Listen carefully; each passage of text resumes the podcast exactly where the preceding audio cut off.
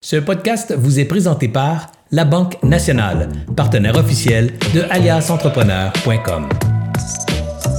Bonjour et bienvenue aux grandes discussions pour entrepreneurs. Ce sont des rencontres qui se veulent d'abord inspirantes. On rencontre des entrepreneurs qui ont des parcours exceptionnels, des succès ou des insuccès, mais chaque fois une histoire différente, une histoire qui est là pour vous inspirer, vous stimuler, vous donner des idées, vous encourager à poursuivre votre projet d'entrepreneuriat. Vous savez, Alias Entrepreneur existe parce qu'il y a un auditoire présent et dynamique. Alors, on a besoin de vous aujourd'hui, avant que se débute cette entrevue. Prenez quelques instants pendant que je vous parle pour aller faire un abonnez-vous. Allez vous abonner à notre plateforme, à notre média, soit sur YouTube, Facebook ou là où vous regardez actuellement ce contenu ou écoutez actuellement ce contenu. Allez également commenter euh, et partager. Donc, partagez votre commentaire. Ça aussi, ça nous aide beaucoup parce qu'évidemment, Alias a besoin d'un auditoire dynamique et présent pour pouvoir recruter des commanditaires et financer ainsi ses activités. Alors, on compte sur vous. Partagez, commentez, likez, mais surtout, abonnez-vous. Parlant de commanditaires, on en profite pour remercier la Banque nationale, partenaire depuis les tout débuts d'Alias Entrepreneur, ainsi que le réseau Mentorat, le CETEC, Centre du transfert des entreprises du Québec, ainsi que le ministère de l'Économie et de l'Innovation, sans qui tout ce projet n'aurait pas lieu. Alors un grand merci à vous tous, chers commanditaires. Et maintenant, place à cette entrevue inspirante. Bonjour tout le monde, Serge Beauchemin ici d'Alias Entrepreneur. Très heureux aussi euh, de vous retrouver pour une autre grande discussion pour entrepreneurs. Euh, aujourd'hui, on a une entrepreneur euh, qui œuvre dans mon domaine. Alors, c'est super le fun. On se connaît déjà un petit peu. depuis récemment, d'ailleurs, depuis à peine un an, un an et demi, peut-être qu'on se connaît ou qu'on se côtoie. mais ce que j'ai bien, bien, hâte de découvrir un matin, c'est son histoire entrepreneuriale. Je la connais en gros, dans le sens que je sais, je sais ce qui s'est passé dans sa vie, mais je sais pas par où elle est passée, comment elle a commencé, comment elle a débuté euh, sa carrière entrepreneuriale. Alors bref, je vais découvrir avec ça. Euh, euh, je vais découvrir avec vous tout ça dans un instant avec mon ami Annick Charbonneau. Bonjour Annick. Bonjour Serge, merci pour la belle invitation ce matin. Ça fait tellement plaisir, euh, vraiment content parce qu'il y a à chaque fois que ces entrevues-là me permettent d'aller fouiller un petit peu dans l'histoire de mes invités, ben ça me permet moi de connaître davantage. Puis, euh, puis je suis un curieux, mais deux, je suis tellement inspiré moi par les parcours des, des autres entrepreneurs. Alors c'est toujours un moment très euh, très inspirant pour moi aussi. Alors bien content de t'avoir avec nous ce matin. Ben super. Moi aussi, je suis inspirée par les euh, autres histoires entrepreneuriales. Alors, je pense que d'avoir une espèce de, de, de collage euh, inspirant, euh, ben j'en profite également. Alors, All right, good. cette belle opportunité.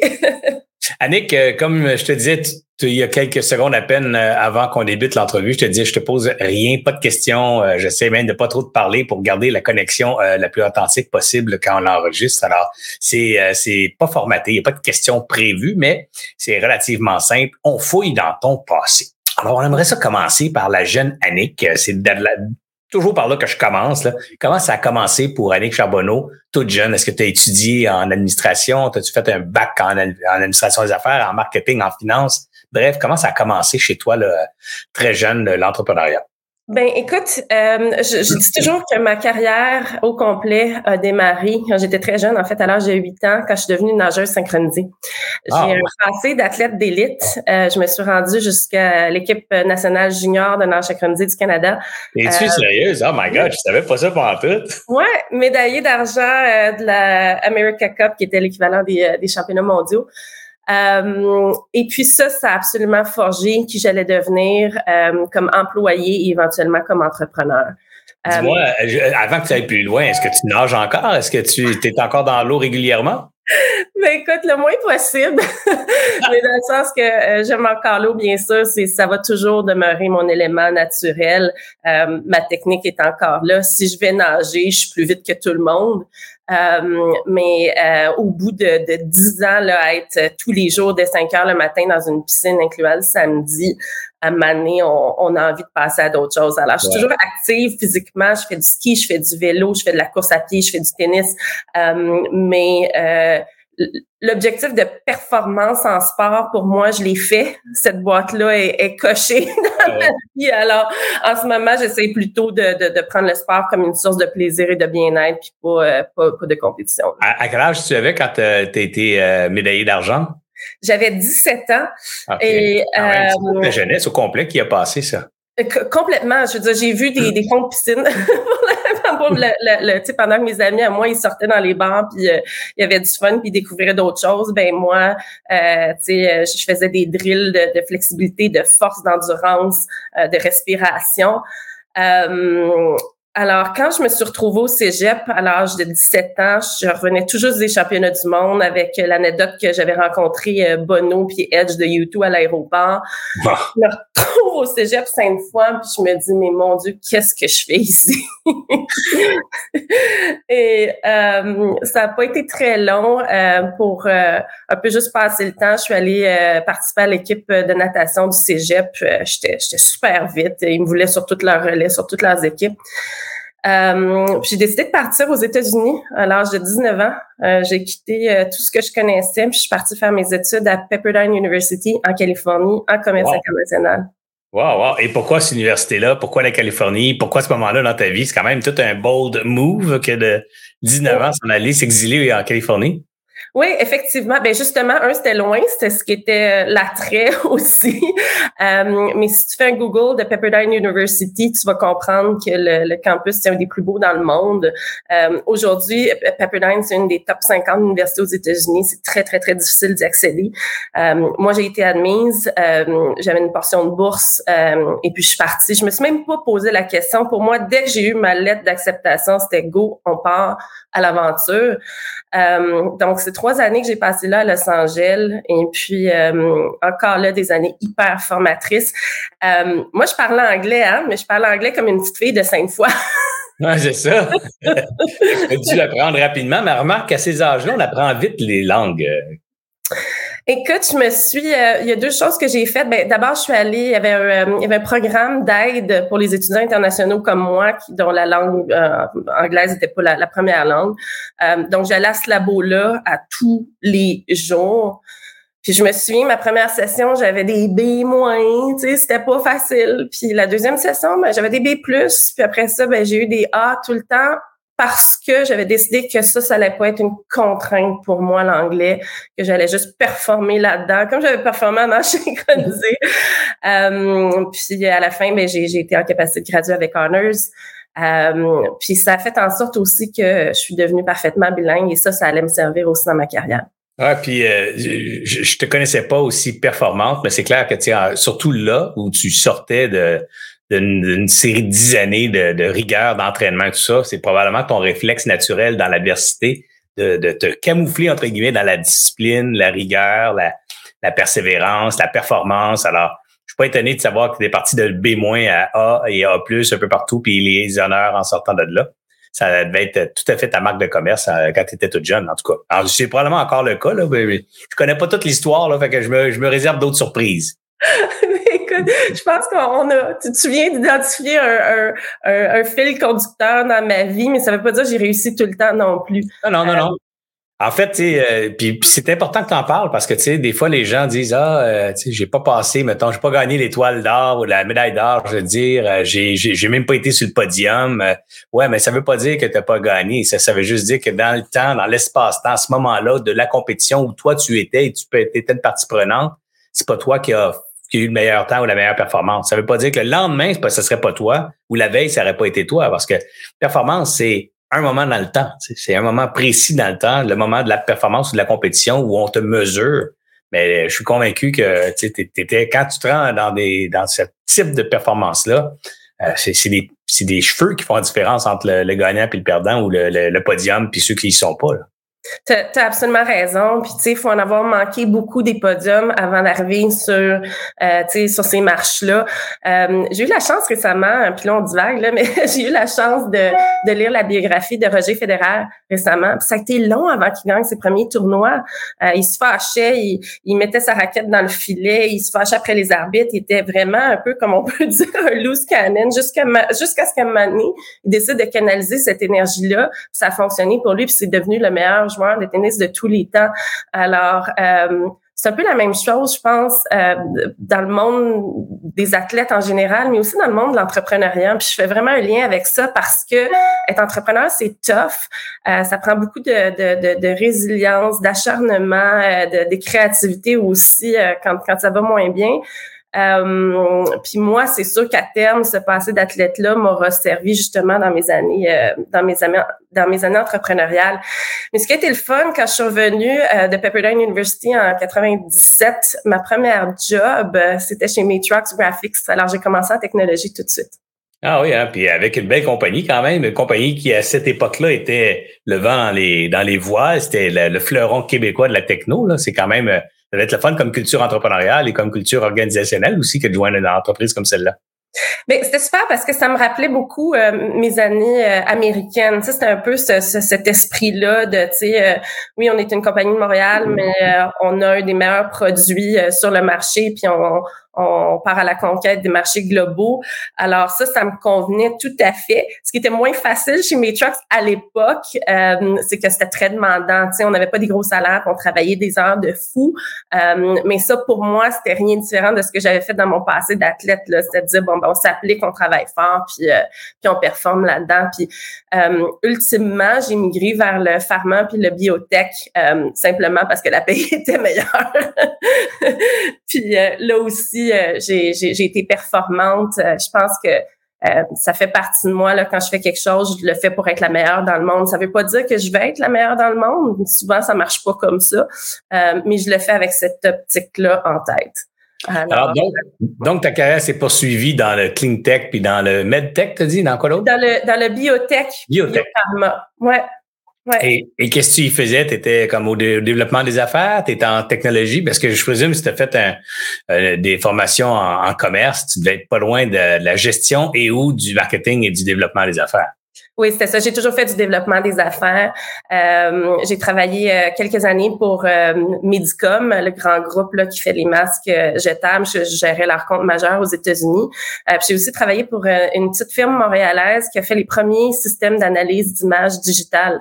Ah oui eux avaient développé ça pour le marché minier puis métallurgique, puis m'avaient dit ah ben toi tu as une formation en biopharma, va donc nous ouvrir les États-Unis dans, dans ce dans ce secteur-là. C'est drôle parce que tu sais je suis partie avec ma, ma petite valise de démo, puis euh, c'était l'époque où euh, les euh, les groupes de recherche dans les biopharma avaient énormément de sous, c'était l'époque où le Viagra venait de commencer, puis je veux dire ceux, ceux qui ceux qui étaient chercheurs avaient énormément de pouvoir. Fait que moi je te vendais ça comme des petits pains chauds ces machines-là. Fait que je te dirais, à 25 ans, là, j'avais une belle vie. Je faisais mon gros salaire. Je voyageais en première classe, puis je te vendais des, euh, des systèmes d'analyse d'images digitales. Mais c'est là aussi que je me suis frottée à l'intelligence artificielle. Euh, puis ça, on parle il, y a, il, y a, il, y a, 20 ans. Là. Euh, alors, euh, ça m'a permis aussi de comprendre les technologies qui allaient devenir importantes et innovantes là, dans des années dans des années futures. Alors, comment s'est poursuivi ta carrière et surtout, comment tu as fini par avoir le désir d'être à ton compte et de partir de ton entreprise? Parce que ça va arriver, c'est dans ton histoire. Absolument. Ben, euh, l'élément déclencheur, c'est que je suis partie vivre à San Francisco un an en 2003. Donc, euh, après mes études à Pepperdine, je suis revenue à Montréal, j'ai travaillé, puis après, je suis repartie à San Francisco.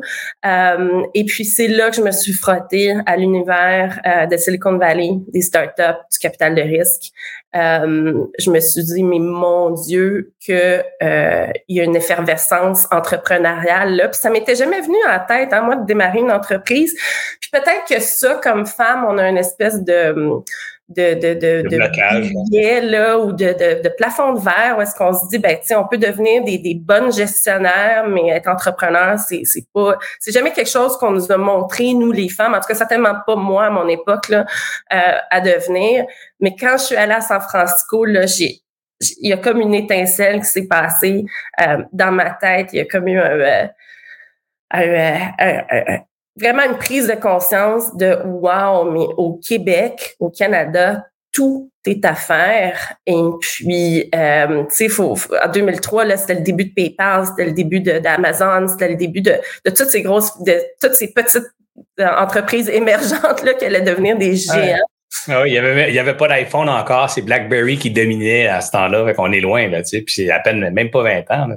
Eh, ben exactement. C'est fou quand on. Mais tu sais, tout partait de là quand même. J'avais juste la chance par un hasard euh, de, professionnel d'être dans, dans le milieu de cet écosystème effervescent là.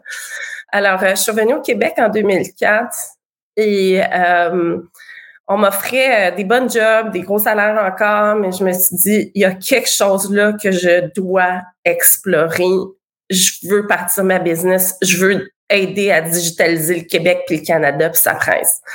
Alors, en 2008-2009, j'ai démarré une des premières plateformes de commerce électronique au Canada. euh, faut savoir, à l'époque, Shopify n'existait pas, là, fait que euh, fallait tout coder. Euh, Lightspeed Retail n'existait pas non plus, alors fallait tout coder. Euh, fallait euh, gérer le stock, fallait gérer... Écoute, c'était quand même ambitieux comme projet. Euh, puis j'ai eu mon gros break parce que euh, ça faisait neuf mois, je pense, que j'existais et euh, j'ai réussi à décrocher un contrat avec la Coupe Rogers de tennis, qui est aujourd'hui l'Omnium Banque Nationale. Et puis de produire finalement le, fashion show avec les joueurs et les joueuses dedans. Euh, ce fashion show-là, ben, j'étais payée pour le faire, mais ensuite, ben, j'avais les joueurs de l'ATP et de la WTA qui étaient un peu mes growth hackers. Alors, je m'étais retrouvée avec des 40 000 vues sur YouTube, euh, puis ça a vraiment aidé ma, ma compagnie à, décoller de façon assez assez rapide avec euh, une, acquisition de, de, nouveaux clients finalement qui ne coûtait rien puisque c'était les joueurs de l'ATP, la WTA qui, qui, qui faisaient une grosse partie du travail pour moi. T'as-tu l'impression, puis on le répète souvent dans, dans les entrevues chez Alias, mais que ça prend aussi un facteur chance. Euh, j'entends ça, là, ah, j'ai eu du growth hacking, entre guillemets, en collant des grands noms euh, connus internationalement, puis c'était pas nécessairement dans le plan d'affaires, ça, ça n'a pas été écrit, ça, c'est comme une chance qui s'est produite. Mais en même temps, il y a, il y a comme une certaine préparation à la chance. C'est quoi ton opinion, toi, sur la chance en affaires? Ça prend ça. Des fois, ça marche pas. Hein? Des fois, ça marche pas aussi. Des fois, la chance est pas là au bon moment, puis ça fonctionne juste pas. Mais je pense qu'on peut préparer sa chance.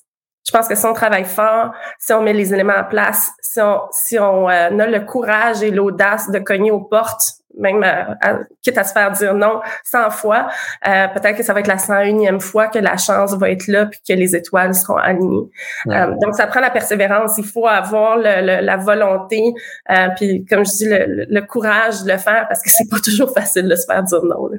Ouais, puis, le courage de la saisir, cette chance-là. Des fois, on n'a pas toujours l'impression que c'est connecté avec ce qu'on fait vraiment, mais on sent deep inside, à l'intérieur, que ça, c'est quelque chose qu'il faut que je fasse. Un peu comme ton histoire là, de fashion show. Puis, puis à travers cette, cette aventure-là, oups, émerge un paquet d'opportunités que tu n'avais peut-être pas vu au départ, mais ton audace, le courage d'y aller, puis cette intuition qui dit go, go, go, vas-y, vas-y, ben ça, c'est ce mélange, je dirais, de, d'action-là, finissent par te mettre à la bonne place en dessous de la douche. Tu sais, là, c'est comme l'eau à coule, là, puis tu es à côté de la douche, puis on dirait que quand tu te mets à suivre les, les bonnes indications, boum, tu te ramasses en dessous de la douche. Ça veut pas dire que tu vas ramasser toute l'eau qui coule de la douche, mais tu vas peut-être avoir ta chance d'en prendre une gorgée ou douze. Euh, c'est c'est comme ça que je vois ça. Tu sais, euh, une, une, entreprise que, que, que j'admire beaucoup, c'est Airbnb. Puis quand tu vois leur traction, les deux premières années, là, leur traction était complètement flat. Puis à un moment donné, ça a pris qu'ils commencent à prendre des bonnes photos dans les appartements à New York que la traction commence à faire ça. Je veux dire, tu sais, c'était quoi les chances que euh, que ça arrive, ben c'est arrivé, mais ça a pris deux ans là, de, de, de, de, de, de, de, de, d'avoir à peu près rien en termes de mouvement et de listing. Sur pas grand-chose deux ans là, sur l'histoire d'une vie d'une business comme Airbnb ou comme Facebook et, ces autres grands titans de, de, du commerce.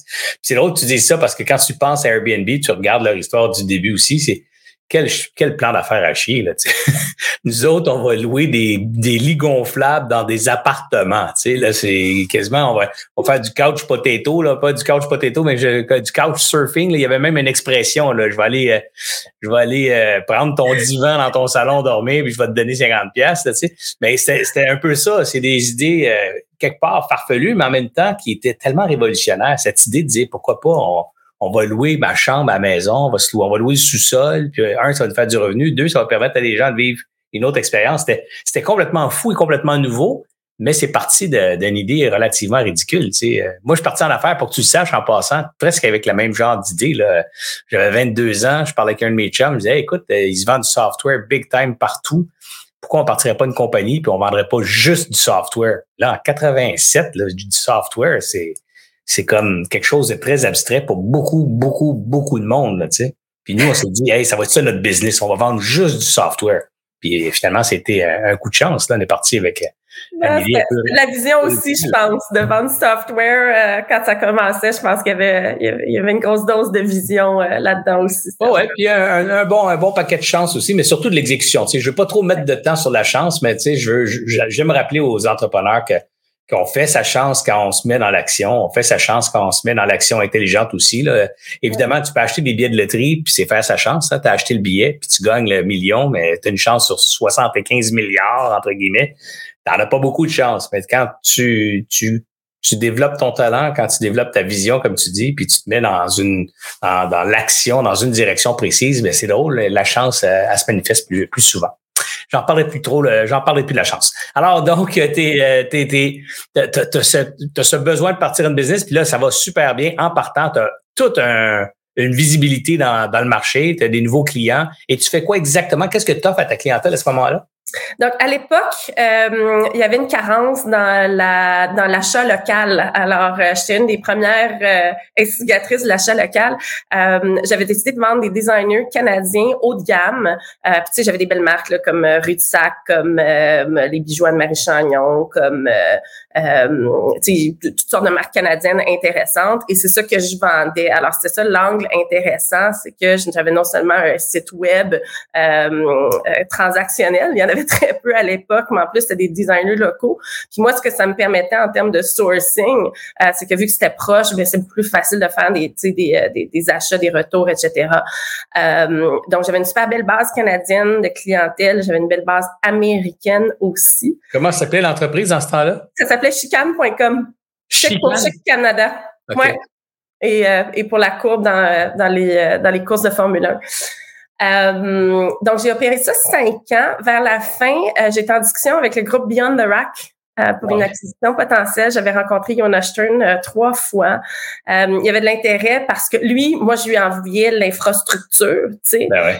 Puis moi, j'avais des marges qui étaient intéressantes. Puis j'avais un, produit, sais, purely canadien qui était aussi intéressant, certainement pour, pour le marché nord-américain. Euh, c'est là que j'ai commencé à m'intéresser au capital risque parce que je me disais, crème, comment ça, eux autres sont capables de grossir aussi vite, puis crème, ils achètent des usines, puis tu sais, ils, ils, montent des infrastructures incroyables. Je dis, moi, ça va être long avant que j'arrive là, tu sais. Euh, c'est là que j'ai compris que Beyond the Rack avait été euh, financé, euh, je pense à l'époque, c'était par Real Ventures, Innovia et, et d'autres. là. Euh, j'avais dit, bon, ben écoute, comment je fais, moi, pour faire ça? sais, juste te dire à quel point que j'étais, euh, on peut dire un, mot anglophone green, là, ou euh, très... Euh, naïve, naïve ou débutant. Naïve, et j'avais le pouce très vert, mettons, là. Ben, comme je connaissais pas personne dans l'écosystème, je savais pas comment avoir les meetings, j'ai envoyé des cupcakes à Noël à tous ceux que je voulais rencontrer.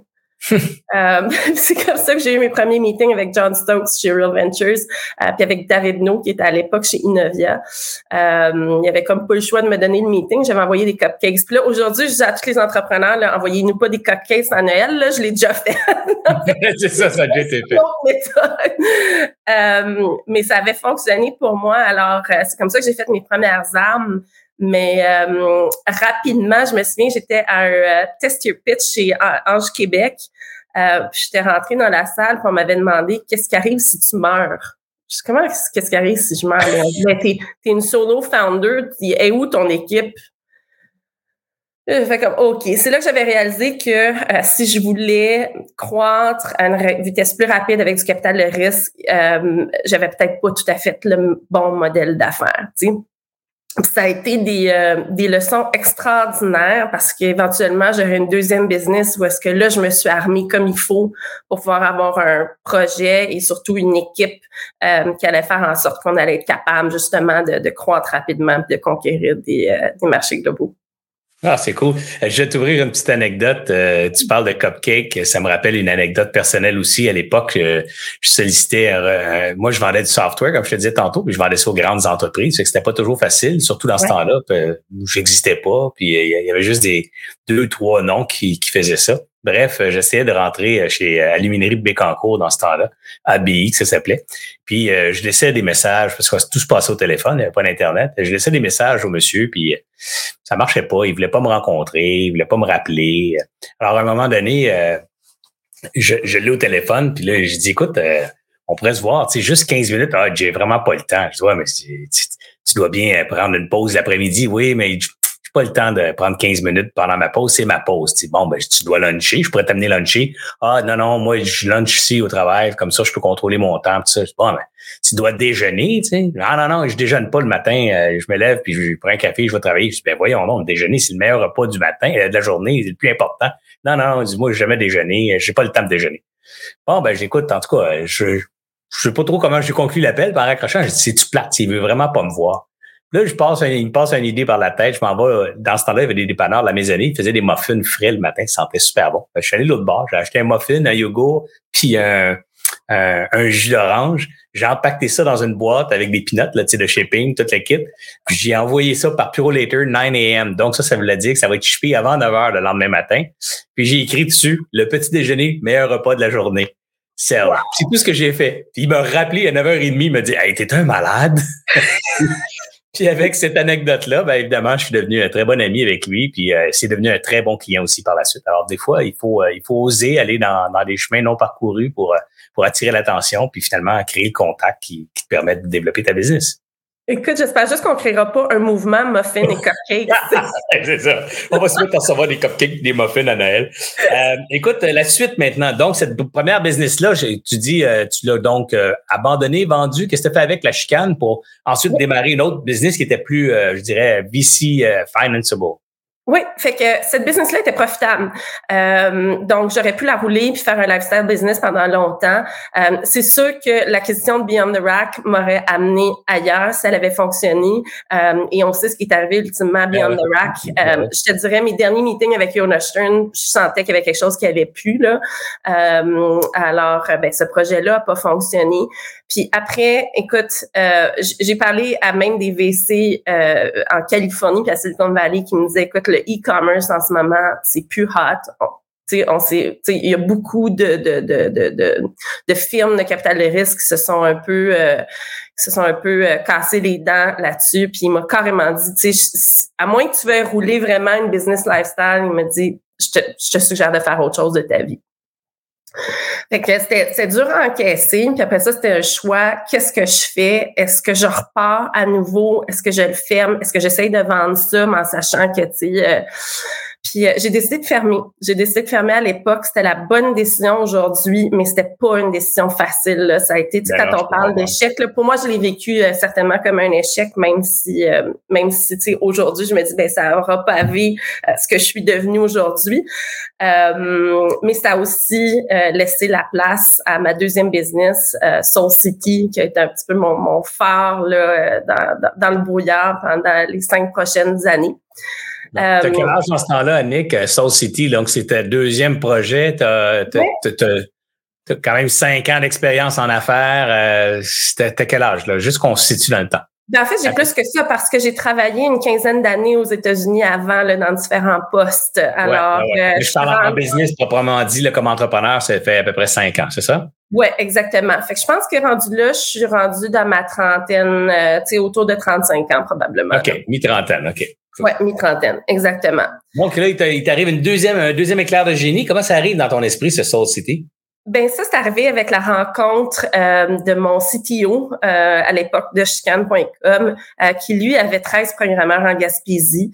Euh, puis euh, il m'appelle pour me dire écoute, euh, je m'en vais à Strasbourg, là, j'ai mon partenaire là-bas, je m'en vais ouvrir une filiale de Jellyfish là-bas. Il dit mais on pense démarrer une application là qu'on va vendre aux villes parce que tu sais les villes sont pas très digitalisées, etc. Puis j'ai dit écoute Stéphane, j'ai dit ton idée est incroyable, mais j'ai dit tu sais vendre aux villes c'est un long sales cycle, ça risque d'être pénible. Je dis pourquoi tu fais pas l'app vu que tu as les capacités de programmation, je mets sur l'App Store, puis va lever du capital de risque, puis part avec ça. Fait que euh, on est à dans un restaurant de déjeuner, justement, puis Stéphane, il me dit OK, il dit Je pars à Strasbourg vendredi, viens-tu? J'étais assez intriguée que j'ai dit OK. Fait que le vendredi suivant, j'étais dans un avion pour Strasbourg, dans un Airbnb avec deux gars que je connaissais à peine. Ben, c'est ça le DAS, on en parlait tantôt, saisir sa chance, être dans l'action. Alors, bouf, tu te ramasses à, pouf, tu te ramasses à Strasbourg avec deux inconnus ou à peu près, à aller pitcher, en fait. C'est à peu près ça que je comprends, là. Ben, en fait, c'est plutôt euh, une rencontre de travail pour décider, OK, quelle forme est-ce que ça allait prendre, ce projet-là, puis est-ce qu'il y avait vraiment un marché? Puis à l'époque, on avait euh, la chance de compter dans les euh, bureaux de, de, mon partenaire qui avait ouvert sa, sa filiale là-bas, le grand Gilles Auberger, un ex de publiciste, qu'on a demandé de venir un peu juste faire du brainstorm avec nous. Puis lui, il a vu l'idée géniale tout de suite. Il a dit, c'est sûr qu'il y a un marché pour ça. Le marché du tourisme n'est pas digitalisé encore. Euh, il y a vraiment quelque chose à faire avec ça.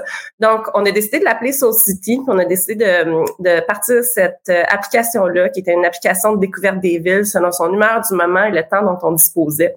Donc, par exemple, tu arrivais à Paris, toi, Serge, euh, tu te loguais sur Soul City, on te demandait dans quel mode es-tu, aventurier, foodie, tu veux, tu es avec les enfants, romantique. on te demandait, as-tu deux, quatre ou six heures devant toi? Et là, on avait un algorithme qui faisait un itinéraire personnalisé basé sur les choix que tu avais faits. Ah, wow, c'est cool. Et le contenu était super parce que le contenu était créé par des blogueurs et des influenceurs. Donc, c'était pas un algorithme créé par, euh, tu sais, euh, juste un open source ou un crowdsourcing. C'était vraiment un algorithme qui était léché, qui était, euh, tu sais, qui était, qui avait du temps puis de l'énergie puis de l'amour dedans, là, tu sais. on a eu des collaborateurs fantastiques comme Marjorie Parent, là, qui, qui, a écrit 300, 300 raisons d'aimer New York ou San Francisco ou Paris. Alors, alors voilà. Puis c'était quoi le modèle de revenu derrière l'idée? Parce que c'est une idée super excitante. quand tu y penses, c'est comme wow, c'est vrai que ça, ça adresse un vrai besoin. Quand tu arrives dans une nouvelle ville, euh, les enfants, c'est pas pareil que quand tu arrives dans une nouvelle ville, tu as 32 ans, tu es célibataire, puis tu veux avoir du fun, faire la fête et tout. Là, c'est pas pas, pas tout le même mood, fait que c'est pas le même itinéraire, pas la même expérience que tu auras dans la ville. Alors, je trouve que c'est une très, très bonne idée, mais le modèle de revenu derrière ça, c'était quoi? Bien, c'est ce qu'on s'est rendu compte rapidement, c'est que les gens utilisaient l'appli dans leur propre ville. Euh, au départ, on l'avait fait pour le marché du tourisme. On s'était dit, on va l'offrir en freemium pendant un petit bout, puis après ça, on va commencer à charger les gens un peu comme euh, comme l'achat d'un guide finalement. Euh, puis, ce qu'on s'est rendu compte à partir du moment où est-ce qu'il y avait des gens qui l'utilisaient dans leur propre ville, ben là, ça ouvrait toute la possibilité de dire, ok, en ce moment, je sais qu'il y a 10 000 personnes qui se promènent à Paris ou à Montréal ou à San Francisco qui sont dans le mode romantique. Qu'est-ce que ça vaut ça, mettons, pour une marque comme Godiva? Par exemple le chocolatier ou euh, pour Lint, par exemple. Euh, c'est là qu'on a commencé à approcher euh, des entreprises, euh, des, des, des, des, agences de publicité aussi pour dire, écoutez, nous, on a un super contenu. Avez-vous des brands associés à ça? Puis un de nos premiers partenariats, ça a été avec Prével.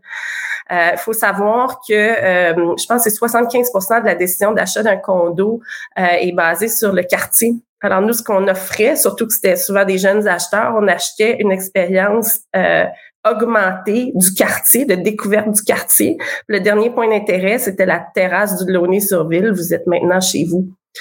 Alors, euh, puis on a, on a, puis on, a eu aussi des partenariats avec la ville de Strasbourg pour le marché de Noël, justement pour diriger les gens hors du centre, pour purement pour des raisons de sécurité.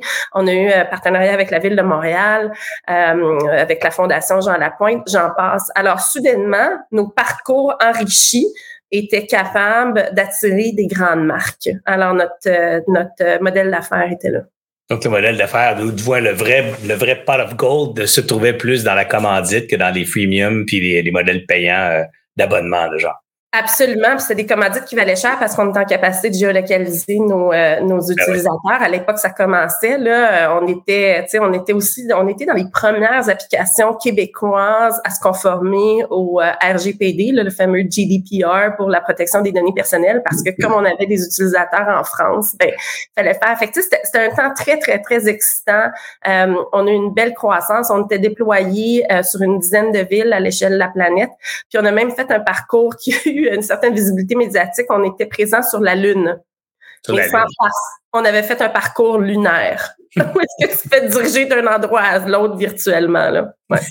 c'est très drôle, ça. C'est quand même le fun parce que quand tu regardes l'histoire que tu nous racontes sur Soul City, ça commence avec euh, une idée euh, un peu farfelue, improvisée. On s'en va à Strasbourg, on, développe l'idée, on, on la valide avec des gens. Oui, oui, il y a de quoi là-dedans. On sait pas encore quoi, mais il y a quelque chose là-dedans développe l'application avec un modèle de revenu à l'époque qui était le bon, qui était du freemium, puis après on va, avoir, on va passer en modèle payant.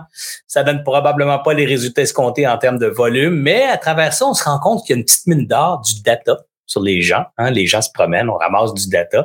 Et évidemment, dans le respect de l'anonymité de, de, cette, de cette information-là, se pointe un nouveau modèle d'affaires qui est vendre la commandite, vendre des commanditaires euh, qui sont intéressés à, contacter ces gens-là dans l'espace et dans le temps. Et boum, ça explose. On a trouvé le pot of gold. Moi, je trouve ça fascinant, ces histoires-là, parce que quand on les regarde de l'extérieur, on a toujours l'impression que le chemin était tracé d'avance. Tu quand on parlait d'Airbnb tantôt, de l'extérieur, on disait, euh, c'était des brillants, il y avait toute la vision, puis tout. Non, non, non. Ils sont partis avec une idée un peu farfelue, puis c'est dans l'idée, dans le développement, qui se pointent des nouvelles opportunités. Puis j'ai l'impression que ça ressemble pas mal souvent à ça, la business. Tu trouves pas?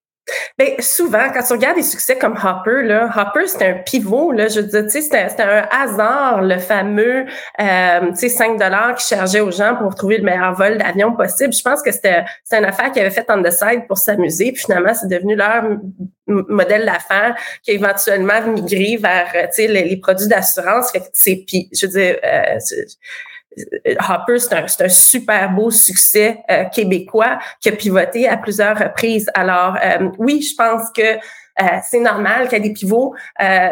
ça prend aussi des, des investisseurs, puis si on pourra en parler, tu me diras si tu es d'accord avec moi, ça prend aussi des investisseurs qui sont capables de gérer un peu cette, cette patience-là que ça prend de dire Possiblement que l'entrepreneur trouvera pas son X jour 1, il va le trouver peut-être plus tard, mais ça veut pas dire qu'il créera pas de la valeur ce faisant. Là. Ouais, puis c'est un bon point, ça, parce que tu vois, ça, ça, nous ramène à notre métier, puis on va y revenir tout de suite, si tu me permets, on va faire un, un saut dans le temps. Mais ça vient renforcer énormément le le principe de base qu'on investit d'abord dans des équipes. Tu, disais tantôt, on n'investit pas dans une personne, mais dans l'équipe qui accompagne cette personne-là. Mais si on est d'accord sur le principe que ça risque de pivoter plus qu'une fois, ça veut donc dire que le plan d'affaires dans lequel on investit peut peut-être être complètement jeté dans l'évidence, je peux recommencer avec un autre plan, tu sais, et on va, on va toucher le succès un jour parce que l'équipe était la bonne, puis elle avait la capacité de, de s'adapter, puis de, pivoter. Et, c'est ça le point le plus difficile, c'est de trouver ces éléments-là, parce que tout le monde prétend être capable de s'adapter, tout le monde prétend être capable de pivoter, mais dans la réalité, il faut les trouver, ces gens-là, puis, euh, c'est, c'est ça le, le grand secret, je te dirais, de beaucoup, beaucoup d'histoires à succès. Absolument. Euh, ça prend de la résilience. Euh, tu sais, quand on me demande souvent qu'est-ce que tu cherches en premier dans une équipe d'entrepreneurs, euh, puis là, c'est un mot anglophone qui me vient en tête, là, mais c'est le mot grit c'est le, mot de résilience, la capacité là, de OK, on prend, on est capable de traverser la tempête. Il va y en avoir des tempêtes là, en entrepreneuriat, c'est impossible qu'il n'y en ait pas. Alors, euh, est-ce qu'on est armé, est-ce qu'on est équipé pour passer à travers la tempête? The grit, moi j'essaie de traduire ça en français. C'est pas bien beau, mais ça ressemble plutôt à la hargne de gagner. Tu sais, là, la, la violence intérieure de gagner, la faim, l'appétit pour gagner. On dit le couteau entre les dents souvent, là, mais c'est ça. De... c'est un bon terme. Je pense que je vais utiliser ça. Le couteau entre les dents, je pense que c'est exactement ça. C'est ça qu'on a besoin de voir chez nos entrepreneurs. Euh, ils, vont, ils vont passer à travers les tempêtes si on le couteau entre les dents. Puis, puis, tu es probablement aussi d'accord avec moi que le couteau entre les dents, c'est pas celui de dire je vais faire de l'argent puis je vais être riche. Le couteau entre les dents, c'est je vais bâtir une business. Et quand ça, c'est en tout cas moi, je le vois souvent capital de risque maintenant. Je vois les entrepreneurs qui viennent me jaser puis quand je leur demande c'est quoi leur grand rêve et tout là, évidemment ils me disent rarement ah, je vais être multimilliardaire puis je veux être le prochain Elon Musk. Là. Mais mais tu l'entends dans le discours. Tu entends dans le discours qu'est-ce qui les motive vraiment? Puis quand la motivation c'est c'est de faire de l'argent rapidement moi, ça me, ça me refroidit beaucoup parce que ce que je veux voir, c'est un bâtisseur. Je veux voir un Frédéric Lalonde de Hopper. Je veux voir un Louis Tétu de Coveo. Je veux voir un Alain Bouchard de Couchetard, de Couchetard. Des gens qui, qui, dans certains cas, ils ont déjà de l'argent. Les trois, je viens de te nommer, là, ils sont pas mal riches. Là. Puis ils continuent de bâtir encore. Ils veulent bâtir. Ils veulent pas faire plus d'argent. Ils veulent bâtir. Et ils sont conscients parce qu'ils sont intelligents l'argent, c'est la conséquence de leur travail. Mais d'abord et avant tout, de le bâtir. Puis ça, c'est l'ingrédient, en tout cas, que si vous devez retenir de quoi ce matin de notre conversation, c'est définitivement celui-là, le grit, le couteau entre les dents pour bâtir quelque chose et réussir quelque chose. Euh, absolument. Il y a une farce euh, que j'avais déjà vue sur euh, passer sur Internet euh, sur Elon Musk, justement, qui disait, je sais pas, il a peut-être fait une coupe de centaines de millions avec avec PayPal à l'époque. puis mettons qu'il a fait 200 millions, ben là-dedans. 300. 300. 300. Bon, OK. Fait qu'il a mis 150 millions dans Tesla, il a mis 150 millions dans SpaceX, puis après ça, ben il empruntait 20 000 par mois pour se loger puis nourrir. je veux dire, les grands bâtisseurs euh, ils vont toujours avoir envie justement euh, de, de, de, bâtir autre chose. Euh, l'argent, c'est comme, en tout cas, certainement pour moi, c'est vraiment juste un moyen euh, d'y arriver. C'est un moyen important. Euh, c'est pour ça aussi que chez Accélère, on veut financer les femmes entrepreneurs parce que si t'es pas, si t'as pas le capital, tu pourras pas te battre contre des géants sur des marchés globaux. Euh, mais pour moi, c'est un, c'est vraiment un outil pour arriver et non pas une fin en soi. C'est cool que tu dises ça. Je partage les mêmes valeurs. On va revenir à Axelia dans deux minutes. Je veux, finir l'histoire de Soul City. Donc, Soul City, ça part, ça décolle. Je présume que ça décolle très, très bien, cette affaire-là. Et qu'arrive-t-il ensuite?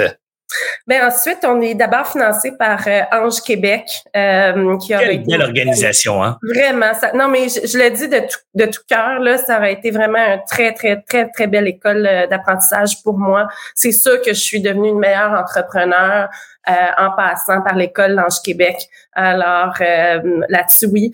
Euh, on a eu aussi des investisseurs français qui se sont joints au capital et c'est là que ça s'est corsé un peu. parfois, on pense qu'on parle la même langue, mais la culture, la culture d'entreprise, la culture de, de, de, de, de comment les choses sont faites est vraiment, vraiment, vraiment différente. Euh, puis en 2018, euh, Society a gagné euh, un prix important là, aux entretiens Jacques Cartier de, de start-up franco-québécoise de l'année. On avait vraiment le vent dans les voiles. puis en même temps, c'est là que, que je commençais à vivre des difficultés avec avec nos investisseurs. tu sais, souvent je dis aux entrepreneurs, là, choisissez les investisseurs qui collent bien à vos valeurs, à vous. Euh, parce que c'est facile de juste prendre l'argent parce qu'il est disponible, parce qu'on a quelqu'un qui est excité d'investir dans notre business, mais s'il comprend pas nos valeurs, puis qui on est, puis vers où on veut s'en aller, euh, plus tard, ça peut être une source de, de, de, de de grande tristesse. Euh, puis moi, ça a été ça, ça a été tout simplement que mes valeurs n'étaient pas alignées avec celles de mes investisseurs d'outre-mer j'ai un choix vraiment déchirant à faire. Est-ce que je reste là en sachant que ça sera pas la business que, que, je veux que ça soit ou est-ce que je m'en vais puis je fais autre chose? Puis, euh, tu sais, on parle d'échec, là. Ça, ça je, dirais mon plus gros échec en carrière, ça a été celui-là parce que justement, la business allait bien. Tu sais, quand la business va pas bien puis que, tu sais, les choses, ouais. tu dis, bon, ben, on fold. Mais là, là, c'était vraiment, vraiment juste un, un, alignement de valeur. Euh, puis tu c'est drôle aussi, on parlait de chance, on parlait d'exécution, mais j'ai décidé de quitter cette entreprise-là en 2019 dans des conditions favorables, euh, parce que l'entreprise allait bien quand même à l'époque, elle avait de l'attraction. Euh, C'était juste avant la pandémie. Quel timing, hein? Quel timing. Euh, puis l'autre chose que ça a fait, c'est que ça m'a libéré euh, pour pouvoir euh, créer avec Christine Beaubien Accélère Capital. Euh, si j'avais été, si j'étais demeurée CEO de cette entreprise-là, euh, moi, j'aurais certainement jamais fait Accélia. Alors, c'est drôle comment que les choses arrivent. J'ai pris la décision en 2019 à contre-cœur de quitter cette entreprise-là. J'ai fait des, des, termes de séparation avec avec les investisseurs. puis malheureusement, cette business-là, deux ans plus tard, elle est fermée parce que le contexte pandémique avait été trop difficile euh, mais, mais moi, ça m'a libéré. Hum, c'est extraordinaire, euh, le, timing encore et des fois l'intuition, on en parlait tantôt. Hein, il faut aussi suivre sa petite voix intérieure. Dis-moi, Annick, je peux te poser une question indiscrète, mais quel était ce, conflit de valeur entre l'investisseur et, toi qui te rendait si malheureuse? Ah, c'était juste une gestion de conflit d'intérêts. Euh, c'est que je pense qu'au Québec, là-dessus, on est très, très, très euh, ouvert sur euh, sur la transparence. C'est important de l'être. Euh, puis il y avait juste, euh, il, y avait vraiment une dichotomie, là, une, une, une, différence de, de vue sur la nature de conflit d'intérêts avec certains cofondateurs. moi, j'étais pas d'accord. Puis je veux dire, à partir du moment où est-ce que mes investisseurs sont sur mon board, disent, ben écoute, il n'y a pas de conflit d'intérêt, continue comme ça. Puis moi, je fais comme, non, ça peut pas fonctionner. Euh, ben, tu sais, c'était c'était rendu là, c'est qu'il aurait fallu que je trahisse tellement une grosse partie de qui j'étais, puis de mon authenticité, puis de mon, mon désir de transparence que euh, je, me voyais juste pas continuer. Là, tu sais, il fallait quand même que ça soit. Tu sais, j'irai pas dans les détails, mais il fallait quand même que ça soit grave pour que j'accepte euh, ou que j'aie le désir de quitter cette entreprise-là à ce moment-là. Là. C'était absolument la bonne décision. J'ai aucun regret. Ça a fait mal, ça a été dur, mais j'ai aucun regret. Et ça, ça t'a ouvert une nouvelle porte. Hein? C'est ce qu'on connaît aujourd'hui. En tout cas, moi, je connais cette porte-là. Je connaissais pas toutes les autres d'avant, mais je connais bien la dernière porte euh, que tu as ouverte ou que la vie t'a présentée, qui s'appelle Axelia. Alors, parle-nous un peu de cette aventure-là. Qu'est-ce que ça fait, Axelia, puis euh, ton, ta rencontre avec Christine? Ben écoute, euh, ma rencontre avec Christine, justement, est arrivée aux entretiens Jacques Cartier à Lyon. Euh, c'est là qu'on s'est rencontrés la première fois parce que je faisais un panel euh, entrepreneurial. puis elle était dans l'assistance par pur hasard. Elle devait même pas être là. Elle avait décidé de prendre le bien un petit peu à la dernière minute. Puis après le panel, elle est venue me voir, puis elle dit écoute, elle dit merci d'avoir parlé d'Ange Québec. Euh, sais, moi, elle dit je suis investisseur chez Ange Québec. Je dis ben nous on est une entreprise en portefeuille, c'est pour ça que j'ai mentionné Ange Québec. puis elle me dit écoute, elle dit on devrait prendre un verre ensemble il me semble qu'on aurait plein d'idées à, à, jaser. Puis j'ai dit, écoute, j'ai dit, je, veux bien, mais j'ai un train pour Paris ce soir, je pourrais pas, mais je dis, on se reprend à Montréal. À Montréal, ça n'a juste pas donné. Un an plus tard, encore une fois, la chance euh, fortuite, là, euh, à l'Assemblée annuelle d'Ange Québec, on s'est revus. Et euh, je venais tout juste de quitter Soul City. Euh, j'ai dit que j'avais des idées pour euh, du capital de risque féminin. Christine, elle me dit, écoute, Annick, elle dit, ça fait longtemps que je veux partir un fonds. Elle dit, j'ai pas trouvé les bons partenaires, ça n'a pas marché dans le passé. Je dis, ben, je dis, écoute, je dis, moi, j'ai des statistiques hallucinantes sur le manque de financement des femmes entrepreneurs. Je dis, écoute, je, je t'envoie ça la semaine prochaine, puis on jase. ça, ça a parti aussi simple que ça. On a juste décidé que fallait que quelqu'un fasse ce fonds-là au Québec ces personnes-là allaient être Christine et Annick. Ah, c'est bien cool. Alors, donc, la Axelia, c'est parti de cette fusion de deux femmes avec une même vision. Et, vous avez donc littéralement euh, pris d'assaut euh, le projet de lever un fonds d'investissement. C'est Aujourd'hui, c'est levé, c'est conclu. Et ça a l'air de quoi, Axelia, en termes de, de taille, pour que les gens comprennent. Puis votre thèse d'investissement. Ben oui, absolument. Donc, Accélère Capital, c'est un fonds qui a clôturé en décembre 2021. C'est tout nouveau. Euh, on a clôturé 54 millions euh, ah, au Québec avec des investisseurs québécois seulement. Euh, Accélère, c'est un fonds euh, qui investit dans les entreprises innovantes détenues ou dirigées par des femmes. All right. Donc, euh, si vous êtes une femme à l'écoute, vous avez des projets innovants, innovants, donc quelque chose de nouveau qui va révolutionner un marché. Hein, des gens, des viennent nous voir avec euh, innovation en disant j'ai changé la couleur de la maison. Euh, non, ça, c'est pas une innovation. Mais une innovation, c'est quelque chose d'une façon différente de régler un problème majeur et pour qui, qui est partagé par beaucoup de monde. Axelia est certainement un partenaire de choix là, pour, pour ces femmes-là, en tout cas qui sont à la recherche de financement. Euh, dis-moi, on fait comment pour euh, les contacter? On vous rencontre sur Internet? On vous rencontre sur LinkedIn? oui, ben écoute, on a, on a, un site web, axelia.vc, avec un formulaire où on peut soumettre nos demandes. Euh, on a la chance d'avoir une équipe extraordinaire, là, puis je vais les mentionner au-delà de Christine Beaubien, ma cofondatrice. Euh, on a euh, trois, trois employés euh, qui, qui travaillent fort au succès d'Axelia. Donc, Julien Letarte, qui est notre VP investissement, Maude Carrier, notre directrice finance administration, et puis Julien Roy, notre analyste en investissement. Alors, c'est une belle équipe de cinq. Euh, on participe euh, tous aux décisions d'investissement, puis euh, je peux dire que je suis très, très fière de cette équipe-là. Ça se passe bien.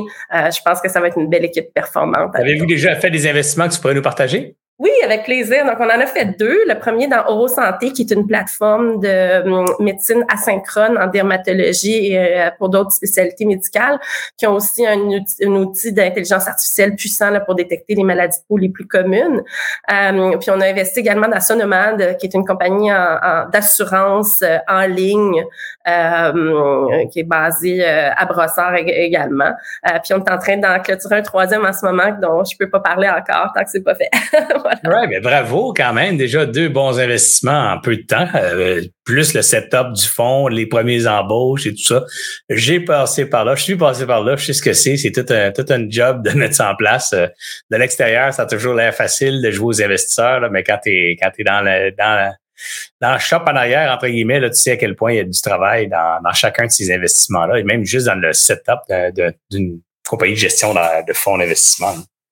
Écoute, c'est ce qui est ce qui est le plus surprenant, je pense, c'est à quel point c'est similaire à une start-up ce qu'on fait, Serge. Puis je sais pas si euh, ah, tu es d'accord avec ce que je dis. Oh, tellement. Euh, fois mille, fois mille sais, je veux dire, faut lever le capital. Après ça, faut bien le gérer. Euh, faut, euh, faut euh, partager l'information comme il faut avec nos investisseurs puis avec nos, euh, nos, nos, LPs.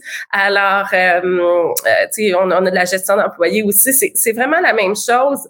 par contre, ce que je vois, c'est l'impact qu'on est capable d'avoir. C'est qu'une fois qu'on finance une entreprise qui est capable, elle, de faire le moteur d'accélération, un peu l'essence, là, super temps plomb qu'on lui donne, ben ça, ça ça, ça, ça a un impact quand même notable rapidement. Puis je pense que c'est ce qui me satisfait le plus.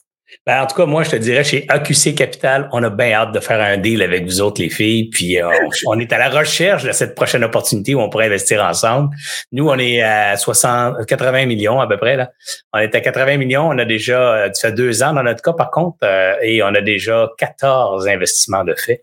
Alors, je peux comprendre à quel point c'est de la job on est, on est submergé de travail. Alors, euh, c'est beaucoup, beaucoup, beaucoup de travail. Je te félicite, Annick, pour, euh, pour ton parcours puis pour ton investissement dans, dans les gens pensent que le capital de risque, on est là pour le capital, mais en fait, le, presque tout le monde que je connais en capital de risque sont d'abord là pour la raison que tu viens de dénoncer, qui on veut participer à construire des, entreprises championnes, on veut édifier le Québec de demain. Et, euh, et en ça, j'ai beaucoup de respect pour tous les gens qui, qui travaillent très fort tous les jours dans cette vision-là. Ben, je te, je te, renvoie le compliment, Serge. Bravo à toi aussi euh, pour ce que vous avez bâti chez euh, Ange Québec, mais aussi chez AQC. Euh, je pense que vous êtes un, un pilier important de l'entrepreneuriat québécois. je vous en félicite. Moi, je suis passée par là aussi. Alors, je peux dire que ça a été une très, très belle école d'entrepreneurial pour moi. puis, comme tu le dis, j'ai juste hâte qu'on fasse notre premier deal ensemble. ça va être bien cool. Alors, écoute, merci mille fois, Annick. J'ai lancé l'invitation à ta partenaire Christine de venir nous voir aussi. Elle aussi, elle a une belle histoire entrepreneuriale, alors on pourra découvrir son histoire en détail. Et euh, si vous, à la maison, euh, en voiture, à vélo, sur votre euh, vélo stationnaire ou sur votre tapis roulant en train de jogger, si vous avez aimé ce que vous avez entendu, si vous avez aimé ce que vous avez vu, s'il vous plaît, partagez sur vos réseaux sociaux. C'est comme ça qu'on se fait connaître chez Alias. Donc, partagez, faites un like et surtout commentez. C'est les commentaires, je pense, qui sont les plus pesants dans les algorithmes de reconnaissance. Et tout ça, ben, ça crée de la visibilité. Et du coup, la visibilité attire de l'auditoire. Et l'auditoire, ben, comme Annick l'a parlé tantôt, on peut le vendre à des commanditaires. Donc, on vend pas votre adresse, on vend le fait que vous consommez nos contenus. Alors, consommez nos contenus, commentez nos contenus, partagez-les. C'est la bonne façon pour vous de contribuer à ce qu'on fait ensemble chez Alias. C'est créer des entrepreneurs qui vont avoir des belles business, qui vont grandir, qui vont faire croître leur business et du coup avoir un impact sur l'économie globale de notre chère province. Alors, mon nom est Serge Beauchemin. Je vous remercie d'avoir été là et rejoignez-nous à la prochaine discussion euh, pour entrepreneurs. Merci beaucoup, Annick Charbonneau, d'avoir été avec nous aujourd'hui. Merci, Serge. Au plaisir. Ciao tout le monde. Bye bye. Bye.